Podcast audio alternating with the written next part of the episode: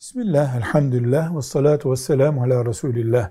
Şöyle bir merak etmiş kardeşimiz. Peygamber Efendimiz sallallahu aleyhi ve sellemin müezzini sadece Bilal mi idi? Hayır. Peygamber Efendimiz aleyhissalatu vesselamın dört bilinen müezzini vardır. Yani ezan okuyan, namaza çağıran, ikamet getiren. Bilal İbni Rabah radıyallahu anh birinci müezzinidir. Bildiğimiz meşhur Bilal. İkincisi Abdullah İbni Ümmü Mektum radıyallahu anh o da müezzinidir. A'ma olan sahabi ve Abese suresinin inme sebebi olan sahabi ya da Abese suresinin başındaki ayetlerin. Üçüncüsü de Ebu Mahzure isimli sahabi Mekke müezzinidir.